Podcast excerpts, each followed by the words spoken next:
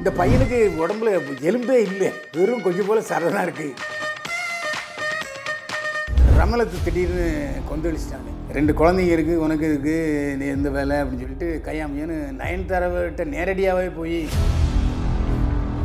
சுந்தரம் உங்களை மாதிரி ஆளுங்கள்லாம் இந்த சிம்ரன் விஷயத்தில் என்னை போட்டு வரு வருன்னு வறுத்துட்டீங்கண்ணே நான் ஒரு ஹீரோவாக பண்ணேன்னா அந்த நேரத்தில் பத்து படத்துக்கு நான் டான்ஸ் மாஸ்டர் பண்ணிடுவேன். கணக்கு போட்டு பார்த்தேன்னா எனக்கு ப்ளஸ்ஸு அந்த படத்தில் அவருக்கு காப்பி கொடுக்குற பையனாக வந்தார் ராகவா லாரன்ஸ் வீட்டுக்கு போன இடத்துல உங்கள் ஒய்ஃபை நான் பார்க்கவே இல்லைன்னு கேட்ட வச்சுங்க இருக்கிற மூடு கெட்டு போகும். இந்த ஆன்மீக படத்தில் ஏன் ஆன்மீக படம் இல்ல.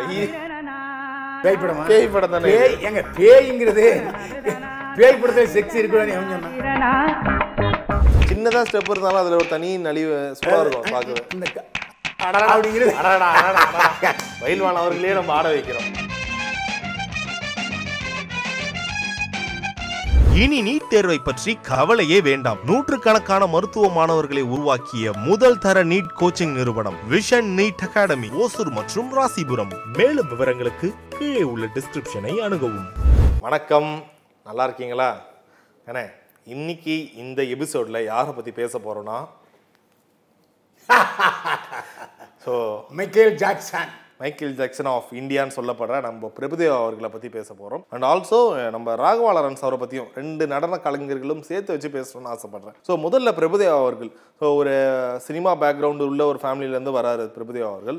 அவங்க அப்பா வந்து சுந்தரம். ஆ அதான். டான்ஸ் டான்சர் மாஸ்டர் அவர் வந்து எம்ஜிஆர் படங்களுக்கெல்லாம் வந்து குரூப் டான்ஸ் ஆடியிருக்காரு அஹ் அப்போவே கொஞ்சம் வாட்ட சட்டமாக இருப்பார். அசிஸ்டண்ட்டாகவும் இருந்தார் டான்ஸ் மாஸ்டர் சுந்தரம். நான் பார்க்கும்போது ஒரு ஆழ்வார்பேட்ட அந்த ஒரு சந்துக்குள்ளே போவோம் அந்த வீட்டிலாம் இருந்தார். அவரை பேட்டி எடுத்துருக்கேன். அவர் கொஞ்சம் கன்னடத்துலேருந்து வந்தவர் ஆனால் தமிழ் நல்லா பேசுவார். அண்ட் இப்போ பிரபுதேவா அவர்கள் வந்து ஆரம்ப கட்ட காலத்தில் அவரும் ஒரு குரூப் டான்ஸராக ஆரம்பிச்சாரு. அதுக்கப்புறம் கொரியோகிராஃபர் ஆகிறாரு. அதுக்கப்புறம் அவருக்கே தெரியாமல் நடந்தது அந்த ஹீரோன்ற ஒரு விஷயம் வந்து யாருன்னா ஃபோர்ஸ் பண்ணினாங்களா இல்லை அவருக்கு ஒரு ஆசை இருந்துச்சா ஹீரோவாக பண்ணணும்னு? இல்லை இல்லை அவர் நான் பிரபுதேவட்ட இருக்கும்போது அந்த மாதிரி ஆசை இல்லவே இல்லைன்னே. டான்ஸ் மாஸ்டர் ஆகணும்னு நான் பிரியப்பட்டேன். அதில் வந்து முதல்ல வந்தவர் வந்து சுந்தரம் தான் பிரபுதேவாவோட நல்லா டான்ஸ் ஆடுவார். மூமெண்ட்ஸ்லாம் அவர் தான் பண்ணுவார். ஆனால் இவர் கொஞ்சம் சுந்தரத்தை விட ஒரு ரெண்டு இன்ச்சு வளர்த்தி உள்ளவர். அப்படி இருக்கும்போது முத முதல்ல அதாவது ஒரு மூணு டான்ஸு பார்த்தீங்கன்னா முதல்ல சரத்குமார் வந்து மொட்டை அடிச்சுட்டு ஒரு டான்ஸ் வரும். அதில் வந்து சரத்குமார் சூரியன் படமா? சூரியன் படத்தில் சரத்குமார் கிண்டல் பண்ணுறது அதுலேயும் யார் இந்த பையன்? ஒரு நல்ல நெளியில் இருக்க அப்படின்ட்டு கேட்க ஆரம்பித்தாங்க ஐ முட்டை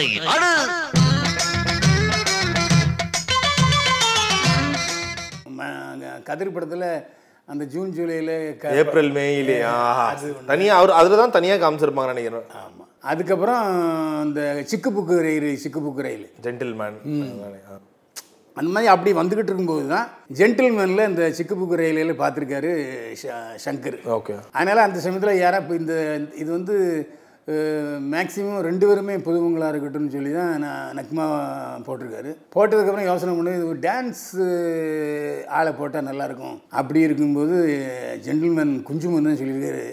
அந்த டான்ஸ் வந்து சுந்தரம் பையனை போடுங்களேன். சிக்கு புக்கு ரயிலேன்னு சொல்லியிருக்காரு. கூப்பிட்டு வந்து இன்னொன்னே அவர் டான்ஸ் ஆடி காமிச்சிருக்காரு. ஓகே. அப்போவும் வந்து சங்கர் திருப்தி இல்லை. அதுக்கப்புறம் அவருடைய க்ரியேட்டிவிட்டியை ஒவ்வொரு சீன்லையும் சொல்லுவார் போல் இல்லை நான் கிண்டலுக்காக சொல்லலை. அந்த டைமில் காதலன் நான் பார்க்கும்போது பிரபுதேவா அவர்களுக்கு அந்த டைமில் வந்து ஒரு பிரசாந்த் அவர்களாக இருக்கட்டும் இப்போ அஜித் சார் அவங்களாம் அறிமுகம் வராங்க ஸோ அந்த டைமில் வந்து ஹீரோஸ் நிறைய பேர் வந்து ரொம்ப ஒரு கலராக பார்க்க பயங்கரமாக இருந்தால் தான் அது ஹீரோன்ற மாதிரி ஒரு விஷயம் இருந்துச்சு தமிழ் சினிமாவில் ஸோ அந்த டைமில் பிரபுதேவா டான்ஸருக்கான உடல் வாக்கு எல்லாமே இருந்துச்சு.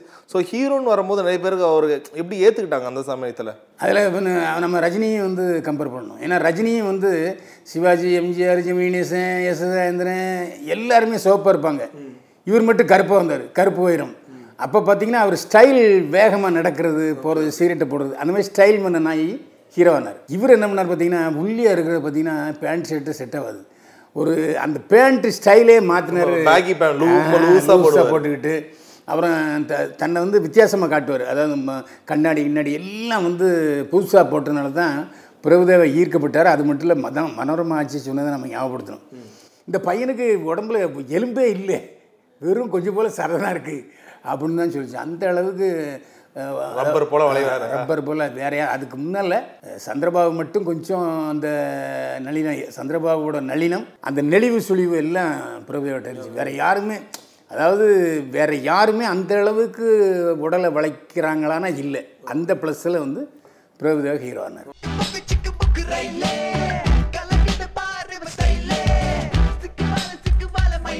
ஓகே ஆனா அவர் ஃபர்ஸ்ட் ஆரம்ப கட்ட காலத்துல பிரபுதேவா அவர்களுக்கு விக்ரம் தான் டப்பிங் கொடுத்துருந்தாருல படங்களுக்கு. ஆமாம் எப்போவுமே முதல் நீங்கள் பாக்யராஜ் சாருக்கே முதல்ல வந்து யார் கொடுத்தா? நேதாஜி கொடுத்தாரு அப்புறம் கங்கையம்மன் கொடுத்தாரு. அதே மாதிரி விஜயகாந்துக்கே சுரேந்திர தான் டப்பிங் கொடுத்தாரு மோகனுக்கு சுரேந்தர் டப்பிங் கொடுத்தாரு. இப்படி எல்லாருக்குமே தான் ஆரம்ப காலத்தில் அந்த டப்பிங் இன்ஜினியர் வந்து நல்ல இல்லையே அப்படின்றாரு. அப்போ அந்த அவங்க இண்டிவிஜுவாலிட்டி வர வரும்போது அவங்க அடை அவங்களுடைய அடையாளம் அதிகப்படும் போது உறுதிப்படும் போது தான் அவங்க டப்பிங் பேச கான்ஃபிடன்ஸ் வரணும். அந்த அடிப்படையில் எல்லா பிரபுதேவா மட்டும் இல்லை எல்லா நடிகர்களுக்கும் ஆரம்ப காலத்தில் வந்து டப்பிங் வாய்ஸ் தான். அதில் அதில் வந்து வித்தியாசப்படுத்திக்கிட்டு யாருன்னா அந்த காலத்தில் டப்பிங் கிடையாது. அதனால் எல்லாருமே சொந்த ஊரில் பேசுனாங்க சிவாஜி கணேசனும் சொந்த ஊரில் பேசினார் ஸோ எனக்கு இப்போ இருக்கிற நல்லா ஞாபகம் இருக்குது சின்ன வயசுல இருந்து இப்போ பிரபுதேவா அவர்கள் படம் ஹிட்டு ஃப்ளாப்ன்றதை தாண்டி சின்ன பசங்களுக்கு ரொம்ப பிடிக்கும். ஒரு அலாவுதீனாக இருக்கட்டும் நினைவு இருக்குமாரியாக இருக்கட்டும் இந்த படம் காமெடி டான்ஸ்னு ஒரு மாதிரி ஜாலியாக போயிடும். அவர் ஆரம்ப காலத்தில் தேர்ந்தெடுக்கப்பட்ட படங்களும் எப்படின்னா சீரியஸான படங்களை. கொஞ்சம் காமெடி பேஸ்டு படம் தான் டைரக்ட் இந்த கதை நடித்தார் ஸோ இப்படி போயிட்டு இருக்க பிரபுதேவா அவரோட வாழ்க்கையில் ஒரு மிகப்பெரிய திருப்பத்தை ஏற்படுத்துறது இந்த நயன்தாரா இந் இவங்களோட இந்த பிரச்சனைகள்லாம் வந்து அவருடைய லைஃப்பை கொஞ்சம் புரட்டி போடுச்சுன்னு சொல்லலாம்ல. ஸோ அதுக்கப்புறம் நிறைய தடுமாற்றம் ஏற்பட்டுச்சா? இல்லை அவர் ஒரு கரெக்டான பிளானிங்கோட ஸ்டடியாக தான் போனாரா? இல்லை அவன் பிரபுதேவாவுக்கு ஏற்ற இறக்கங்கள் இருந்துச்சு. ஆனால் நயன்தாராவுனால அவருக்கு ஒன்றும் டான்ஸு குறையில்லை ஏன்னா டான்ஸ் மாஸ்டர்லேயே அதிகமாக சம்பளம் வாங்குறது பிரபுதேவா. அதே அதிகமாக டைரக்ட் பண்ணுறதுக்கு சம்பளம் வாங்குறவரும் பிரபுதேவா தான். அதனால் அதில் எந்த வித ஒரு இதுவும் இல்லை. ரெண்டாவது அந்த காலகட்டத்தில் ரெண்டு நயன்தாரா வந்து பிரபுதேவாவுக்காக என்ன தியாகம் செய்ய தயாராக இருந்தாங்க. ஏன்னா பிரபுதேவா இந்து அவங்க அப்பா இந்து அவங்க அவங்க அம்மா இந்து. ஸோ அது ஒரு இடைஞ்சலாக வரும்போது காதல் திருமணம் செய்யும்போது இடைஞ்சலாக வரல. ஏன்னா ரமலத்து வந்து டான்ஸ் டான்ஸ் குழுவில் இருந்தாங்க. அந்த டான்ஸ் குழுவில் இருக்கும்போது ரெண்டு பேருக்கும் பற்றிக்கிச்சு காதல் பற்றிக்கிச்சு கல்யாணம் பண்ணிட்டாங்க. ரமலத் வந்து ஹிந்துவாக மாறிடுச்சு. அதே மாதிரி இந்த விஷயங்கள் கேள்விப்பட்டோன்னு நயன்தாரம் இந்துவாக மாறிடுச்சு. அப்புறம் நயன் அந்த பிரபுதேவாங்கிற பேரை கூட பச்சை குத்திட்டாங்க. ஆனால் ரமலத்து திடீர்னு கொந்தளிச்சிட்டாங்க. ரெண்டு குழந்தைங்க இருக்குது உனக்கு இருக்குது நீ எந்த வேலை அப்படின்னு சொல்லிட்டு கையாமையன்னு நயன்தாராவிட்ட நேரடியாகவே போய் அசிங்கமாக பேசிட்டாங்க. சரி நம்ம உனக்கேண்டி இன்னொருத்தர் சொத்துக்கு உனக்கு இருக்குது நீ தான் நல்லா இருக்கல இன்னொரு கல்யாணம் பண்ணிய நல்லா ஃப்ரெஷ்ஷாக கல்யாணம் பண்ணிக்க அப்படின்னு சொன்னோன்னே அது யோசிக்க ஆரம்பிச்சது. அதுவும் கரெக்டு தான். ரெண்டு பொண்டாட்டியாக போய் வாழ்கிறத விட நம்ம விளையிறது பெற்றுன்னு ரமலத்தோடைய நிர்பந்தத்தின் அடிப்படையில் நயன்தாரா விளையிச்சு அதே மாதிரி பிரபுதேவாவும் வந்து அவருடைய குழந்தைகள் மேலே ரொம்ப அன்பாக இருக்குது இல்லை இப்போ எப்பவுமே அப்பப்போ வெளியில் அவுட்டிங் போகிறது நிறைய ஃபாரின் டூர்லாம் பார்க்குறோம் அதனால் குழந்தைகள் மேலே உள்ள ஒரு பாசம் அப்படியே ரமலத்து மேலேயும் இதாச்சு. ரெண்டாக ஒன்று ஆயிட்டாங்க. ஓகே இப்போ ஒன்றா தான் இருக்காங்க? இருக்குது ஓகே வண்டர்ஃபுல் சார் நீங்கள் முன்னாடி சொன்னீங்களா அந்த விஷயத்தை பற்றி திருப்பி கேட்குறோன்னு ஆசைப்பட்றேன். இப்போ நிறைய பேர் நான் இந்த விஷயம் சொல்லி கேள்விப்பட்டிருக்கேன். பிரபுதேவா அவர்களை விட ராஜசுந்தரம் வந்து இன்னும் திறமையானவர் இன்னொருட நடன அமைப்புகள் அதிகமாக இருக்கும். இன்ஃபேக்ட் இந்த ஆசை படத்துலையும் சரி பூவெல்லாம் கேட்டு பாடலையும் சரி நிழலே காமிச்சிருப்பாங்க. பார்க்கும்போதே தெரியும் இது ராஜசுந்தரம் தான் ஆடுறாரு. அவருக்குன்னு ஒரு தனி பெக்குலியரான ஒரு அது சூர்யா கோரியோகிராஃபி இப்போ வந்து டான்ஸ் ஆடலை. டான்ஸ் ஆட அவருக்கு வரல. அதுதான் அதுதான் ரொம்ப திட்டிருக்காரு யாரு நம்ம டைரக்டர் வசந்த். அப்படின்னு இருக்காரு உங்க அப்பா அப்படின்னு உடனே அழுதுட்டார். வீட்டுக்கு போய் நான் வரமாட்டேன்ட்டார். நான் டான்ஸ் சீக்வன்ஸ் வரமாட்டேன்னு சொன்ன அப்புறம் தான் ஐயா ராசாவா படம் முக்கவாசி பிடிச்சி ஆமா, ஆமா, ஆமா. போச்சு அதை ஒரு ராஜசுந்தரம் ஆடி இருப்பார் அதை வந்து ஒரு கிரியேட்டர் வந்து எப்படி வேணாலும் பா காட்டலாம் அப்படிங்கிறதுக்கு இந்த கிரியேட்டருங்கிறது நிரூபிச்சிருந்தாரு வசந்த். இல்லை இல்லை ஏன் இது கேட்டேன்னா அவர் ராஜசுந்தரம் அவர் ஏன் இது மாதிரி நிறைய படங்கள் நடிக்கல? ஹீரோவாவோ இல்லை ஒரு கோரியோகிராஃபரோ அவருக்குன்னு ஒரு தனி செட் ஆஃப் ஆடியன்ஸ் அவருக்குன்னு தனி செட் ஆஃப் பசங்க எல்லாருமே இருக்காங்க. பட் இருந்தாலும் பிரபுதேவ் அவர்களுக்கு அவர் ஏன் இல்லை அவர் நான் கேட்டேன் ஏன் நீங்கள் ஹீரோ வாங்கிக்கூடாதுன்னு அண்ணே உங்களுக்கு தெரியாது இல்லைண்ணே நான் ஒரு ஹீரோவாக பண்ணேன்னா அந்த நேரத்தில் பத்து படத்துக்கு நான் டான்ஸ் மாஸ்டர் பண்ணிடுவேன். கணக்கு போட்டு பார்த்தேன்னா எனக்கு ப்ளஸ்ஸு நான் டான்ஸ் மாஸ்டராக இருந்தேன்னா எனக்கு சம்பளம் டெரட்டிவ் சம்பளம் வருது. நான் ஒரு ஹீரோவாக பண்ணேன்னா எனக்கு பாதி சம்பளம் தான் வரும். அதே சமயத்தில் நான் எல்லாரையும் ரீச் ஆகிட்டேன் இனிமே போய் நான் ஹீரோவாகித்தான் ரீச் ஆகணுங்கிறது இல்லை. அதை விட உங்களை மாதிரி ஆளுக்கு சொன்னு சுந்தரம் உங்களை மாதிரி ஆளுங்கள்லாம் இந்த சிம்ரன் விஷயத்தில் என்னை போட்டு வரு வருன்னு வருத்துட்டீங்கண்ணே. நீங்களா? அப்படி சொன்னேன். ஏன்னா அவங்க ரெண்டும் அப்படி கல்யாணம் பண்ணிக்கணுங்கிற ரொம்ப வெறியோடு இருந்துச்சு சிம்ரன். ஆனால் அதை ஓரங்கட்டினவர் வந்து சுந்தரன். அவர் தான் மாட்டேன்னு சொன்னார் தவிர சிம்ரன் மாட்டேன்னு சொல்லவே இல்லை. அதுக்கான காரணமும் அவர் சொல்ல அப்போ அவர் சொன்னார் இந்த மாதிரி எனக்கு டான்ஸ் மாஸ்டராக இருக்கும்போது எனக்கு சம்பளம் அதிகமாக வருது. அது மட்டும் இல்லை அதே சமயத்தில் நாங்கள் அண்ணன் தம்பி நாலு பேரும் மூணு பேரும் ஒரு படத்தில் சேர்ந்து நடித்தோம் அந்த படம் பேர் வந்துச்சு நீங்கள் விமர்சனம்லாம் எழுதுனீங்க. டப்பு வரல இது நல்லா ஒன் டூ த்ரீ ஜாலியாக இருக்கும். ஒன்று ஜாலியாக இருந்துச்சு.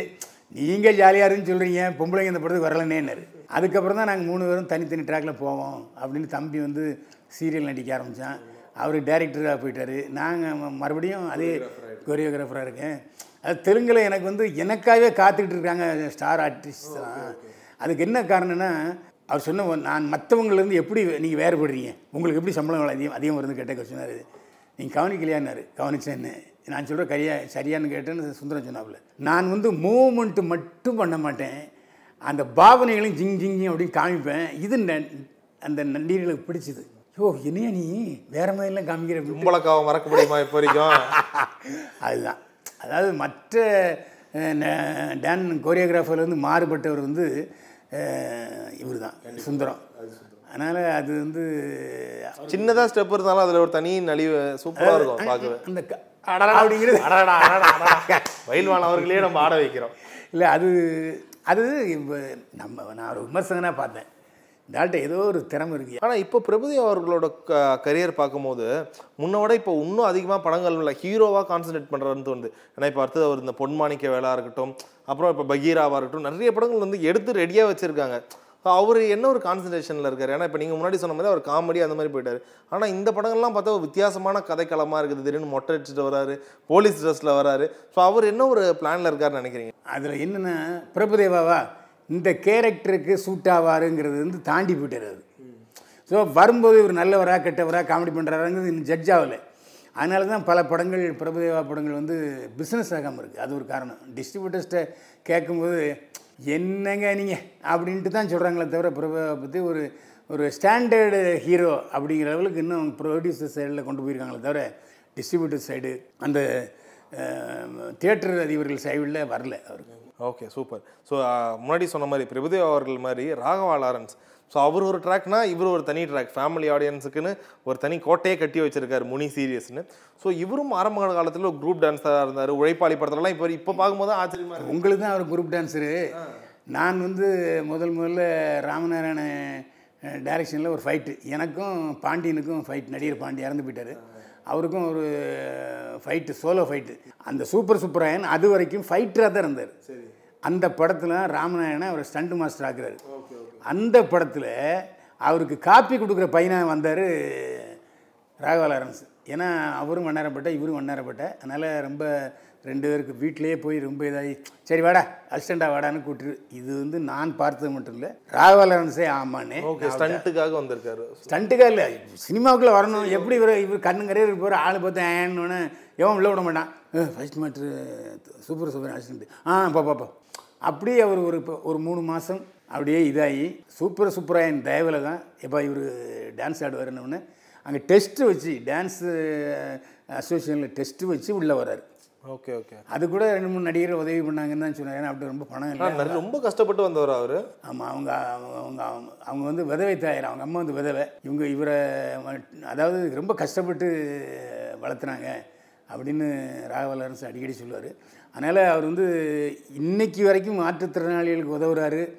இல்லாட்டி திருநங்கைகளுக்கு உதவுறாரு. நீ நடிகை நடிகர்களை பொறுத்த வரைக்கும் அவர் சம்பாதிச்சதில் பெரும்பகுதி வந்து அறக்கட்டளைகள் செஞ்சுருக்காரு. இன்னும் சொல்லப்போனால் ரஜினிகாந்துக்கு ஒரு நடனம் அமைக்க மாட்டோமா? அப்படின்னு ஏங்கிட்டு இருந்த ராகவா லாரன்ஸு ரஜினியோட பக்தராகி ரஜினி படத்துக்கே டான்ஸ் மாஸ்டர். பண்ணார்ல ஃபர்ஸ்ட் வாட்டி. அவருக்குன்னே உங்கள் ஸ்டைல் எனக்கு தெரியும்னே. குட் அப்படின்னு தட்டி கொடுத்து அந்த மாதிரி பண்ணார். ஹீரோ ஆகும்போது இந்த ஸ்டைலில் தான் நம்ம நடிக்கணும். இந்த படங்களில் தான் நம்ம நடிக்கணும். இந்த படங்கள் தான் நம்ம சூட் ஆகுங்கிறத செலக்ட் பண்ணி நடிச்சார் பாருங்க ஜாக்பாட் அடிச்சார் செம்ம ஜாக் பாட்டில் உண்மையிலே அது. அது என்னென்னா எப்போவுமே நீங்கள் ரஜினிகாந்தும் சரி குழந்தைகள் பெண்கள் ரெண்டு பேரையும் கவர் பண்ணிடுவார். ஃபைட்டை ஆம்பளைகிட்ட கவர் பண்ணிடுவார். அதேமாரி விஜயும் அப்படி தான் குழந்தைகளையும் ஒரு சீன் ரெண்டு சீனு குழந்தைங்களுக்கு டான்ஸ் லேடிஸ்க்கு சென்டிமெண்ட் ஜென்ஸுக்கு ஃபைட்டு அதே பேட்டர்னில் ராகவா லாரன்ஸும் பார்த்தீங்கன்னா பேயை பிடிச்சிக்கிட்டாரு. பேய் சாமி சாமி ஆட்டம் ரெண்டையும் பிடிச்சிக்கிட்டு டமுக்கு டப்பான் டமுக்கு டப்பான்னு சாமி ஆட்டத்திலேயே அந்த மூணு படங்களுமே நாட்டு ஒரே நாட்டு தான் பெரிய விஷயம் மாற்றங்கள் கிடையாது. ஸோ இந்த விஷயம்லாம் ஒரு பக்கம் நடக்கும்போது ரெண்டாயிரத்தி நாலுலேயே அவர் முதல் முதல்ல டைரக்ட் பண்ணுறாரு அதுவும் நாகார்ஜுனா வச்சு. ஸோ தெலுங்குல எனக்கு தெரிஞ்சு தமிழ் அவர் எடுக்கிற எல்லா படமும் தமிழ் டப்பிங் வரும். அரக்கோணத்தில் அடித்தா திருவொற்றியூர் வரைக்கும் போய் விழுவாங்க ஹீரோலாம் ஸோ அது மாதிரி ரெகுலராக அவர் நிறைய படங்கள் எடுப்பார்ல. ஸோ அங்கேயும் அது நல்லா போச்சா? எப்படி அவருக்கு தெலுங்குலேயும் ஒரு தனி மார்க்கெட் இருக்குது இப்போ வரைக்கும்? தெலுங்கில் தான் அவர் டைரக்டர் ஆனார். தெலுங்கில் தான் அவருக்கு நல்ல ஃபேன்ஸ் அங்கே அதிகம். அதாவது மாற்றுத்திறனாளிகள் ஃபேன்ஸு நிறைய பேர் தமிழை விட தெலுங்கில் தான் அவருக்கு அதிகமாக இருக்கும். அதனால் அவர் இன்னொன்று என்னென்னா தமிழ் தெலுங்கு ரெண்டுலேயுமே ரசிகர்கள் இருக்காங்க. ரெண்டுமே படம் ஓடுதுங்கனால அவருடைய சம்பளமும் ஏறி போச்சு. சன் டிவியில் தொடர்ந்து அவருடைய படங்கள் டப்பிங் எல்லா படமும் டப்பிங்காகவே வரும் தமிழில். ஆமாம் அதில் சில படங்கள் மட்டும் கொஞ்சம் சுமாராக இருந்துச்சு. சில படங்கள் டேரெக்டாக எடுத்த தமிழ் படங்கள் ஏன்னா தெலுங்கு படம் எடுக்கும்போது கொஞ்சம் அந்த மசாலா தூக்கலாக இருக்கும். தூக்கலாக இருக்கும் கொஞ்சம். ஏன்?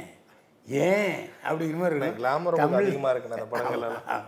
இல்லை அது லட்சுமி ராயிலிருந்து இல்லை அதான் சொல்லல குழந்தைகளுக்கு ஒரு போர்ஷன் இந்த இளைஞர்களுக்கு தூக்கல் போர்ஷன் அப்புறம் அழுகுறது அப்புறம் நீயும் வா டாய்லெட்டுக்குன்னு கோவிச்சரில் அம்மா கூப்பிடுறது. இதெல்லாம் வந்து ஒரு நம்ம நம்மளும் கிராஸ் ஆனவங்கிற மாதிரி ஒரு விஷயங்களை நம்ம டிஸ்கஸ் பண்ணுறதுல ரொம்ப ஹோம்ஒர்க் பண்ணுறார் அந்த படங்கள் எப்படி ரீச் ஆகணும் அப்படிங்கிற ஹோம்ஒர்க் பண்ணி தெலுங்குலேயும் பண்ணார் இப்போ தமிழ்லையும் இப்போ இங்கே உள்ள தமிழில் உள்ள படங்கள் எல்லாமே அங்கேயும் போகுது. அண்ட் uh, இப்போ வரைக்கும் ராகவா லாரன்ஸ் சொன்னால் எனக்கு இருக்க ஒரு கேள்வி மனுஷன் எந்த ஒரு பெரிய ப்ரெஸ் மீட்லையும் கலந்துக்க மாட்டார் ரொம்ப பெருசாக ரஜினிகாந்த் சார் கூப்பிட்டா அவரோட ஆடியோ லான்ச்சுக்கு மட்டும் வந்து பேசுவார்.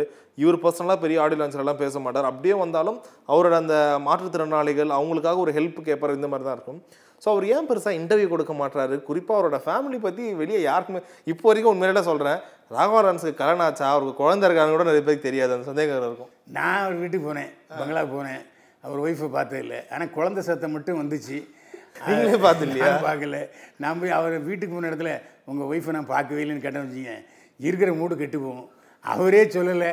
நாம் இதுக்கு இப்போ புறத்தில் வெற்றி வாழ்ந்ததுனால எனக்கு அந்த பழக்கம் இருக்குது ஏன்னா அஹ், ஜானகி அம்மா வாடிலாம் இருப்பாங்க. கீழே பெரும்பாலும் வரமாட்டாங்க. வர்ற கெஸ்ட்லாம் அதாவது ரொம்ப நெருக்கமான உறவினர்கள் ஜானகி அம்மாவை பர்சனலாக தெரிஞ்சவங்க மட்டும் மாடிக்கு போய் ஜானகி அம்மாவை பார்ப்பாங்க. மிச்சவங்கலாம் "ஏன் சாப்பிட்டியா? அப்படிம்பாரு. சாப்பிட்டு வம்பாரு சாப்பிட்டு பேசிட்டு அப்படி போயிடலாம். நானே அங்கே கிட்டத்தட்ட ஒரு ஏழு வருஷம் இருந்தேன். ஜானகி அம்மாவை பார்த்து ஒரு நாலஞ்சு நாலஞ்சு நாள் பார்த்துருப்பேன். அந்த மாதிரி ராகவா லாரன்ஸும் அதே பேட்டர்னில் என்னன்னா ஃபேமிலி தனி சினிமா தனி. ஆமாம் சினிமா தெரியும் அப்படி இருப்பார். அவர் நிறைய இடையில அவர் மேலே நிறைய கேஸுகள் கூட ஃபைனான்சியர்கள்லாம் கேஸ் போட்டாங்க. அந்த கேஸுகள் கூட ஒன்றும் அவருக்கு எதிராக தீர்ப்பு வரல. அந்தளவுக்கு அதாவது வீட்டுக்கு போனீங்கன்னா கிட்டத்தட்ட சாமியார் மாதிரியாக இருப்பார் அவர். ஏன்னா ஒரு நெத்தி நிறைய பட்டை ஒரு குங்குமம். தெய்வண்ணே பக்கத்தில் இன்னொரு பாருங்க. தெய்வண்ணே அப்படி தான் சொல்லுவார் தே தேவையில்லாமல் அதிகமாக பேச மாட்டார். அது வந்து ரஜினி பக்தராகவும் வருது ஆனால் என்ன இடையில ஒரு இடத்துல ரஜினி அரசியலுக்கு வந்து நான் அரசியல் ஈடுபடுவேன் அப்படின்னு சொன்னார். அப்புறம் அரசியலுக்கு ரஜினி வரமாட்டேன்னு நமக்கும் அரசியல் கிடையாது அப்படின்ட்டாரு ராகவலர் ஓகே அண்ட் uh, இப்போ அவர் மேலே சில பேர் வைக்கிற ஒரு குற்றச்சாட்டு என்னென்னா ஸோ ஓகே அவர் காஞ்சனா பார்ட் ஒன் பார்ட் டூலாம் எடுத்தார் நல்லா போயிடுச்சு. அந்த ஒரு காரணத்தை வச்சுன்னு தொடர்ந்து அதே சீரியஸ் எடுக்கிறாரு அதே மாதிரி எடுக்கிறாரு. அண்ட் இன்னொரு விஷயம் வந்து கடைசியாக வந்த காஞ்சனா பார்ட் த்ரீன்னு நினைக்கிறேன். ஸோ அதில் வந்து இதுக்கு முன்னாடி வந்து கிளாமர் இதுக்கு முன்னாடி வந்து காமெடிக்கும் ஆக்ஷனுக்கும் ஹாரருக்கும் முக்கியத்துவம் கொடுத்தாரு. இதில் இவ்வளோ கிளாமராக காட்டுறாரு. இதுக்கு ஒரு தப்பான விஷயமா இருக்குன்ற மாதிரி கூட சில விமர்சனங்கள்லாம் வந்துச்சு. நீங்கள் எப்படி பார்க்குறீங்க இல்லை அது அப்படி பார்க்க போனால் பார்க்குறவங்க கண்ணில் தாங்க இருக்குது கோவிலில் இல்லாத கவர்ச்சியாக கோவிலில் இருக்க அம்மன் சிலைகள் பார்த்தா கவர்ச்சியாக தான் இருக்கும். நம்ம அதை அம்மா வடிவில் அம்மன் வடிவில் பார்க்குறதுனால அந்த கவர்ச்சி இல்லை. மற்றபடி பார்த்தீங்கன்னா கோயில் சிலை எல்லாமே வந்து காமனோக்கோட பார்த்தீங்கன்னா அது வேறு மாதிரி தான் தெரியும். அதனால் அவர் ஒரு படம் சினிமாங்கிறது ஒரு வியாபாரம். அதில் வந்து வியாபாரத்துக்கு உண்டான எல்லா யுக்திகளும் இருக்கணும். காசு கொடுத்து வரான். அவனை சந்தோஷப்படுத்தணும். அவனுக்கு இந்த மாதிரியான விஷயங்கள் தேவைப்படுது. யார் லட்சுமி ராய் மாதிரி ஒரு டான்ஸ் தேவைப்படுது. கொஞ்சம் ஓவியா தேவைப்படுது. தேவைப்படுது. அப்போ அது வந்து தப்புன்னு சொல்ல முடியாது. ஏன்னா காசை கொட்டி காசை எடுக்கிற ஒரு தொழில். என்னையா மொக்க மாதிரி இந்த செய்தி படம் மாதிரி நியூஸ் சீரியல் மாதிரி எடுத்து வச்சிருக்க? அது என்ன குறும்படமா? அப்படின்ட்டானா எப்படி? கோடிக்கணக்கில் போட்டு செலவு பண்ணி படம் எடுக்கிறாங்க. அதை பார்க்கணும்ல. அதனால் சினிமா என்பது யாரையும் குறை சொல்ல முடியாது. ஏன்னா வியாபாரம். இப்போது எனக்கு தெரிஞ்சு ஆரம்பத்தில் பார்த்தீங்கன்னா ராஜேந்திர படத்தில் ஒரு சீனுக்கும் ஒரு சீன் தொடர்பே இருக்காது. எடிட்டிங்கே இருக்கு இருக்காது. ஒரு மாதிரி இருக்கும். படங்கள் ஓடிச்சு. நேரம் நல்லா இருந்துச்சு. ஒரு அழுத்தமான கதை இருந்துச்சு. அதில் கண்டினியூட்டி மிஸ் ஆனால் கூட கண்டுக்க மாட்டான். நீங்கள் இன்னும் போய் பாருங்கள் திரும்ப போய் பாருங்கள் ராஜேந்திரோடைய ஆரம்பகால படத்தை படங்களை பார்த்தீங்கன்னா கண்டினியூட்டியே இருக்குது ரயில் பயணங்களில் அதெல்லாம் சொல்றீங்க. அதெல்லாம் ஒரு மாதிரி கண்டினியூட்டி இருக்காது ஆனால் கதை இருக்கும். அதாவது திரைக்கதையில் சில இடர்பாடுகள் இருக்கும். ஆனால் அதெல்லாம் ஜனங்க மறந்து அவருக்கு நல்லா இருந்துச்சு நேரம். ஒவ்வொன்று பாட்டு படம் முடிச்சு. அந்த மாதிரி இந்த ஆன்மீக படத்தில் ஏன் ஆன்மீக படம் இல்லை. பேய் படமா? பேய் படம் தானே எங்க பேய்ங்கிறது பேய் படத்தில் செக்ஸ் இருக்கக்கூடாதுன்னு எவன் சொன்னான் அதாவது ஏ படம்னு சொன்னால் அதில் இப்போ வந்து அது ஏ படங்கிற அளவுக்கு அவர் செக்ஸை காமிச்சிருக்க மாட்டார். ஏன் கொடுக்க மாட்டாங்களே வேணுன்ட்டு அழகா ஈவே போட்டுடுறாங்களே இல்லை அது வந்து சென்சார் தணிக்கை குழுன்னு தான் கேட்கணும். அதாவது என்னை பொறுத்தவரை ராகவா லாரன்ஸ் வந்து ஒரு என்டர்டெய்னர் அதில் எந்த சந்தேகமே இல்லை. எத்தனை வாட்டி படம்லாம் பார்க்க அதே மாதிரி நம்ம பேர் டெய்லி பேப்பரில் வரணும். ஏதாவது ஒரு அறிக்கை கொடுக்கணும்னு அறிப்புலாம் இல்லாத ஆள். அவர் உண்டு ஒரு வேலை உண்டு. ரஜினிகாந்த் எப்படி இருக்காரு? அஜித் எப்படி இருக்காரு? அந்த மாதிரி அவர் உண்டு ஒரு வேலை உண்டுன்னு இல்ல இருக்காரு. பிரஸ் மீட்லாம் வருவார். அப்ப நீங்க ஏதாச்சும் இடக்கணுமா கேட்டிருக்கீங்களா? அந்த கேட்டிருக்கேன். நிறைய குண்ட குண்டா கேட்டிருக்கேன். ஏன்னு நல்லா தானே ப்ரெஸ் மீட் போயிட்டு இருக்கு ஏன்? உங்களுக்கு மட்டும் பாரு ஆஹா. ஒரு க ஒரு கௌரவமாக ஏனே நீங்கள் நான் நினச்சி நான் வளர்ந்த நீங்கள் பார்த்து நான் வளர்ந்த பையன். எதுக்கு இந்த மாதிரி? அப்படின்னு நமக்கு ஒரு மாதிரி மனசு இழகிறோம் அதனால் ஆமாம் ஏன் லட்சுமி ராயை இப்படி பயன்படுத்துறீங்கன்னு கேட்டேன். ஏன் உங்களுக்கு பிடிக்கலையா? நான் பிடிச்சேனே கேள்வி கேட்டேனே விட்டுருங்க. அந்த லட்சுமி ராய் சீன்கள்லாம் எனக்கு பிடிச்சி தான் கேட்டேனே பிடிக்குதுல்ல அப்புறம் ஏன்னே உங்களுக்காக தான் எடுத்திருக்காரு போல ஜாலியா பார்க்க அதனால் அப்படி ஒரு அதாவது கான்ட்ரவர்சியல் இல்லாத ஒரு மனிதர். ஆமா ஆமா ஆமா ராகவலாரன்ஸ் வந்து இவ்வளவு சம்பளம் வாங்குறாரு இவ்வளவு வெற்றி படம் கொடுத்துருக்காரு கேப்பும் அதேமாதிரி கொடுத்துருக்காரு. அப்படிங்கும்போது அவருடைய அடக்கத்தை நம்ம பாராட்டோம் கரெக்டா பிளான் பண்ணி பண்றாருல தொடர்ந்து படம் நடிக்கணும்னா இல்ல ரெண்டு வருஷத்துக்கு ஒரு படம்னாலும் அது கருத்தா பண்றாரு சூப்பர். ஆமாம் ஏன்னா அவருடைய முகத்துக்குன்னு சொல்ல மாட்டேன். அவருடைய திறமைக்கு நிறைய பெண் ரசிகைகள் இருக்காங்க. இன்னும் பார்த்தீங்கன்னா டிவியில் வந்து காஞ்சனா படம் போட்டால் உட்காந்துருவாங்க எத்தனை தடவை நனைஞ்சு பார்த்துட்டே இருப்பாங்க. அந்த அந்த ஒண்ணுக்கு போகிற சீனு கோவை சண்டை போடுற சீனு அந்த அதிர்ச்சியில் துள்ளுறது இதெல்லாம் ஒரு வித்தியாசமாக அவரை காமிச்சுது. அதனால் அவருக்கு பெண் ரசிகைகளும் குழந்தைகள் ரசிகளும் கண்டினியூவாக இருக்காங்க சஸ்டெயின் ஆகியிருக்காங்க அது அப்படியே கண்டினியூ ஆகும். ஸோ உங்கள் ஸ்டைலே ரொம்ப சூப்பராக சொல்லிட்டீங்க. அண்ட் பிரபுதேவா லாரன்ஸ் பற்றி பேசிட்டோம். அவங்கள மாதிரி ஒரு ஸ்டெப்பு போட்டு காட்டுங்களேன் எங்களுக்கு. இது வரைக்கும் நல்லா தானே போயிட்டு இருக்கு. இனி நல்லாவே போயிடுவோம் என்ன எனக்கு இந்த ஷோவை பொறுத்த வரைக்கும் ஒரு கச்சா முச்சா இல்லாமல் ஒரு கான்ட்ரவர்சி இல்லாமல் ஒரு கலகலன்னு யதார்த்தமான விஷயங்களை. ஏன்னா யோ நீ ப்ளஸ் பாயிண்ட்டே பேச மாட்டியா? எப்போ பார்த்தாலும் நொட்ட சொல்கிறது தான் வேலையான்னு சொல்லுவாங்க. இந்த எபிசோடை பொறுத்த வரைக்கும் ரொம்ப நீட்டாக உள்ளது உள்ளபடி பேசிக்கணும். அருமைண்ணே. ஸோ ஒரு ஸ்டெப்பு போட்டால் நானும் சந்தோஷமாக முடிக்கலான்னு அது வேண்டாம் உங்களுக்கு ஒரு ஆசை இருந்தால் போடுங்க. ஒரு- ஸ்டெப் இந்த ஒரு ஸ்டெப் போடுங்க அழகா. ஓகேண்ணா உன் நேரத்துக்கு மிக்க நன்றி. தேங்க்யூ தேனி ஈஸ்வர் இன்னும் நல்ல கேமராமேனாக பேர் வாங்கன்னு நீங்கள் நினைக்கிறீங்களா? இப்படி தான் இந்த மாதிரி தான் நான் ஆசைப்பட்டேன். இயற்கை எனக்கு அவ்வளோ பிடிக்கும் நேச்சுரல் இன்னொருத்தவங்களை எப்படி நேசிக்கணும் எப்படி பார்க்கணும் எல்லாத்தையுமே வேற ஒரு டைமென்ஷனில் எனக்கு கொடுத்தது ஃபோட்டோகிராஃபி தான் பொறுமையின் சிகரமா தேனி ஈஸ்வர் பொறுமையின் சிறுவனில் ரசிக்கிறது தான் எங்கெல்லாம்